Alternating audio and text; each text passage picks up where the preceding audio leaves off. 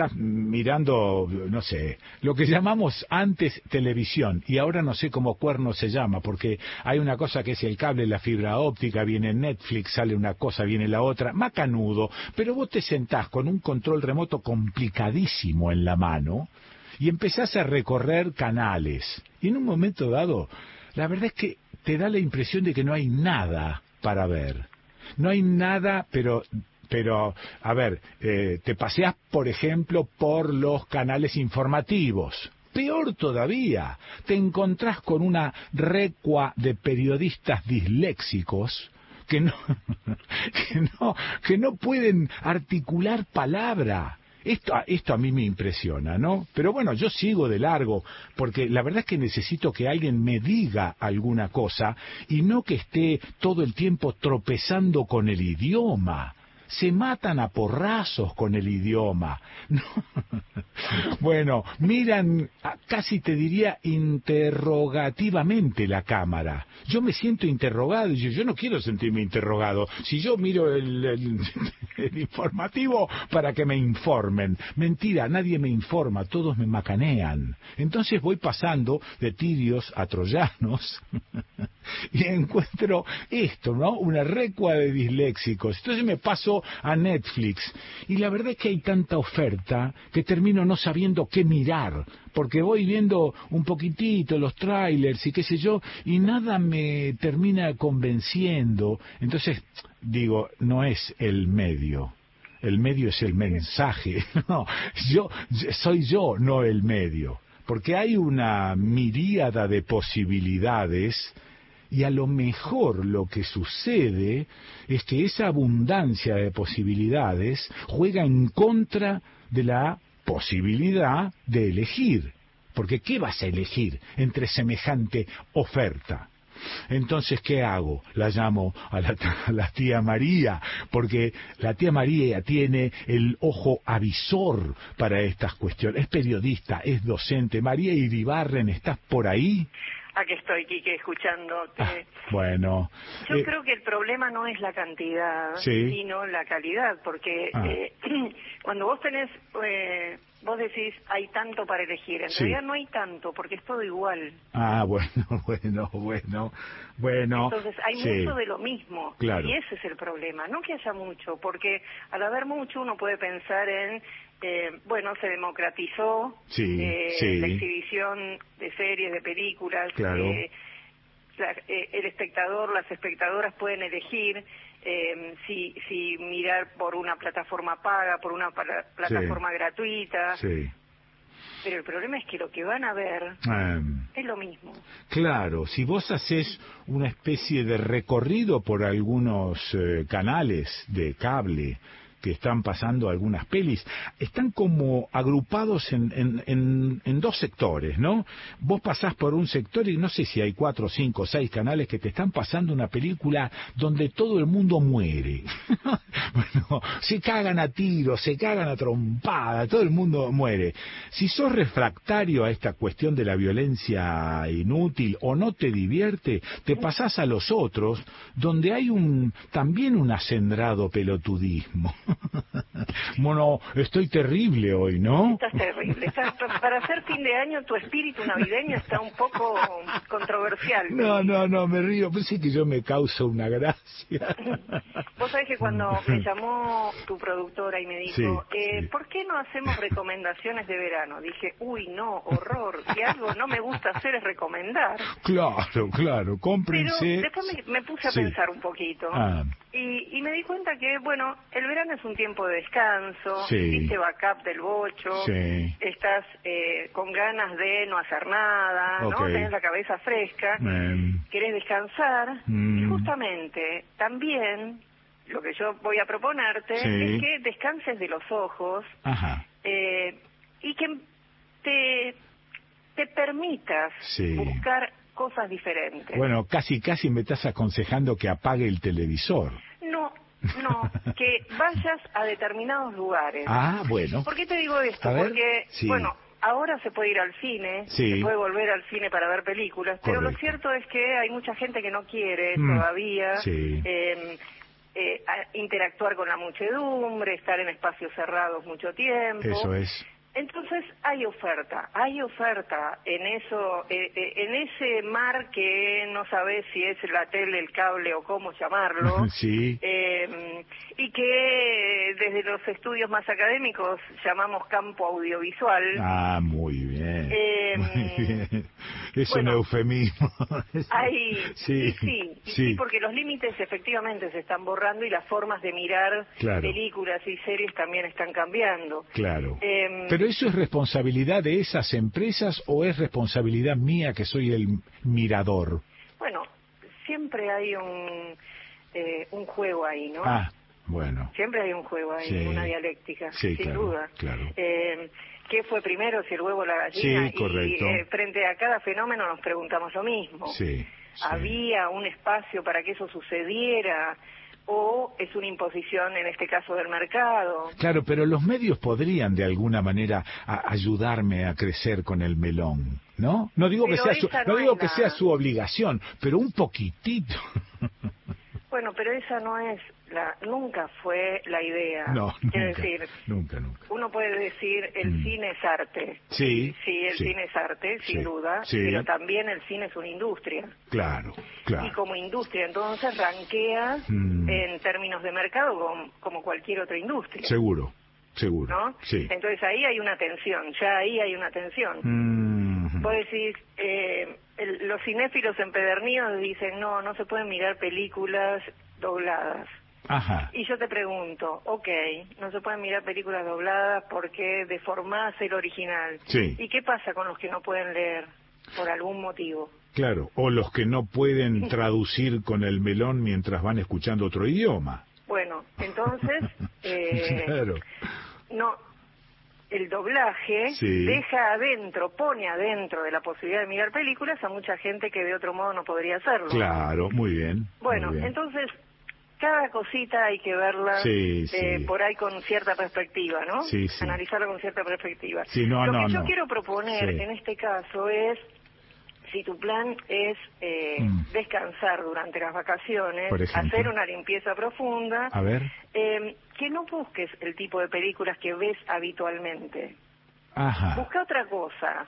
Anímate a buscar otra cosa. Sí. Por ejemplo, en el, el cine argentino mayoritariamente se produce en la ciudad de Buenos Aires. Sí, señora. Mayoritariamente. Sí. Sin embargo, hay muchos directores de cine que no son porteños mm. y que filman historias desde sus lugares de arraigo. Sí. Quiere decir que voy a hacer una defensa chauvinista del cine, no. No, lo que sí voy a decir es que hay eh, formatos de planificaciones de planos, de encuadres, de miradas, ah. eh, que sí son diferentes desde, digamos, desde una cámara porteña claro. eh, comparada con una cámara salteña. Ahora hay una cosa que es la financiación. La financiación no sé si determina necesariamente una calidad, pero cuando vos tenés buena financiación, es probable que la producción sea, no te digo más costosa por lo costosa, sino que sea una producción mejor. Ahora, cuando como en el interior, odio la palabra interior, como en el resto del país, las producciones son eh, muy exiguas de guita, digo, esto me pone cerca del berretismo. No, no, eh, a ver. No es así porque el, Instituto de Cine es eh, nacional y entonces, y, hay un consejo asesor que es el, el eh, el que determina, el que analiza las propuestas para filmar y el que le pone una calificación a los proyectos este, para que reciban más o menos dinero. Pero no me decís que el 80% viene de este, Buenos Aires. Sí, Obviamente, pero eso no es un capricho. Viene de Buenos Aires porque hay una concentración en Buenos Aires. Ok, bueno, ¿y cómo recibe? No quiere decir que los proyectos, porque, a ver, eh, Lucrecia Martel es de Salta, es salteña. Sí. Filma en Salta. Ah, ok. ¿Entendés? Sí, sí. Entonces, no es que eh, hay ahí, lo que yo planteo es que hay una mirada diferente cuando los directores no son porteños. Ajá. Ajá. ¿Que te muestran otra cosa? Te muestran otra cosa. Ah, ok.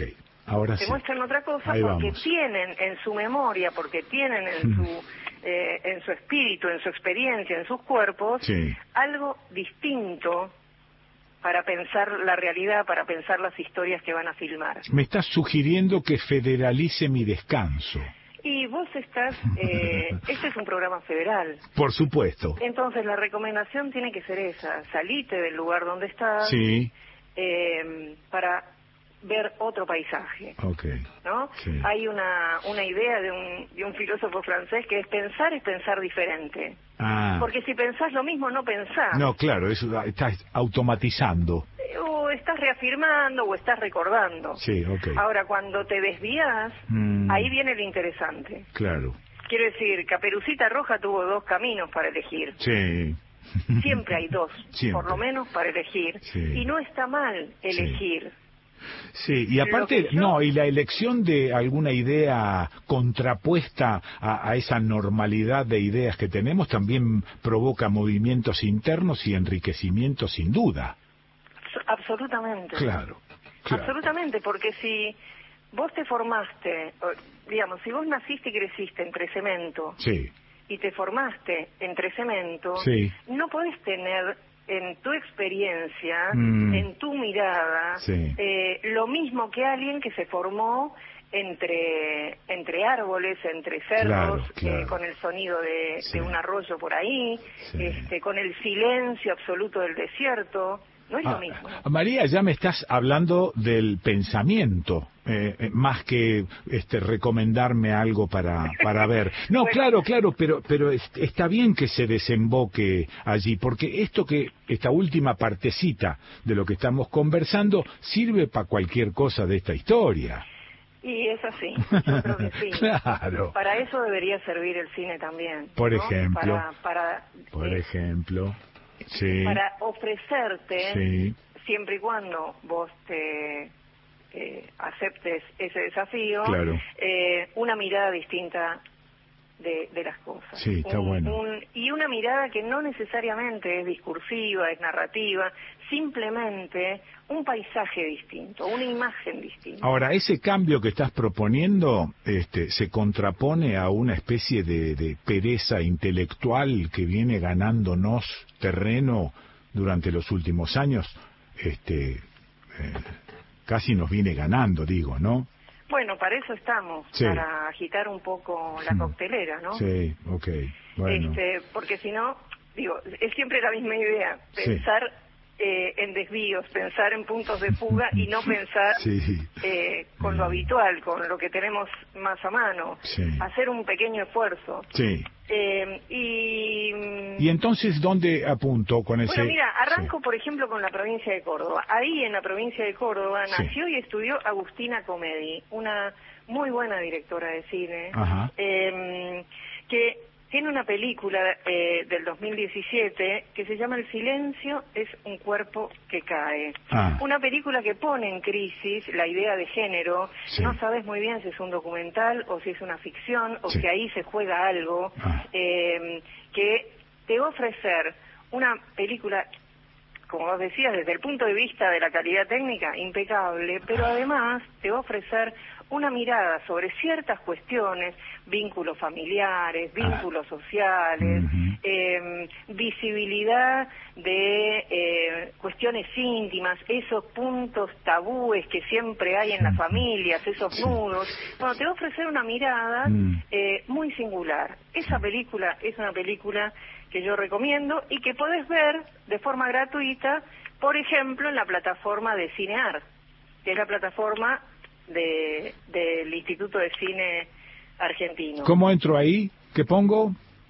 Cine.ar. Y, y ya está. Y ya está, te registras, eh, abrís una cuenta, no tenés que pagar nada. Por ahí cuando hay estreno se paga algo, pero lo que pagás es ínfimo, 30 pesos, 60 pesos, no sé cuánto está ahora, pero es muy poco. ¿Y esta peli se titula? El silencio es un cuerpo que cae, de Agustina Comedi, cordobesa. Sí. Vamos a este- Bariloche, en Bariloche tenés un Esperate, esperate un cachito. este este cine que recomendás, sí. eh, ¿es un cine de entretenimiento? ¿Es de entretenimiento y apertura de melón? ¿Es modificador del melón de aquel que lo está mirando? Eh, ¿Qué es? Bueno, qué, qué bueno que haces esa pregunta, porque, fíjate, yo creo que incluso alguna vez lo hemos hablado, vos pones un disco, quieres escuchar jazz, ah. Pones eh, un CD o, o, buscas, armas una lista en Spotify, lo que sea, para escuchar jazz. Fenómeno. muy bien.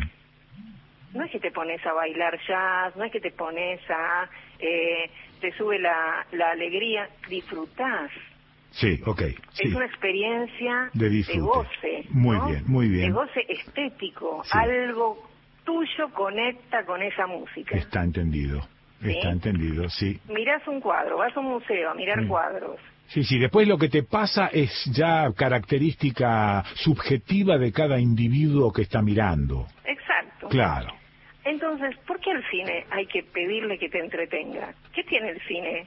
Mm. ¿Qué es una niñera el cine? ¿Es eh, un animador de fiestas para adultos, para chiques? Sí. Es cine, es arte también. Entonces no le pidas todo el tiempo a todo que te entretenga. Eso es. No, es como, eh, te tomaste un yogur, ¿te tiene que entretener comer yogur?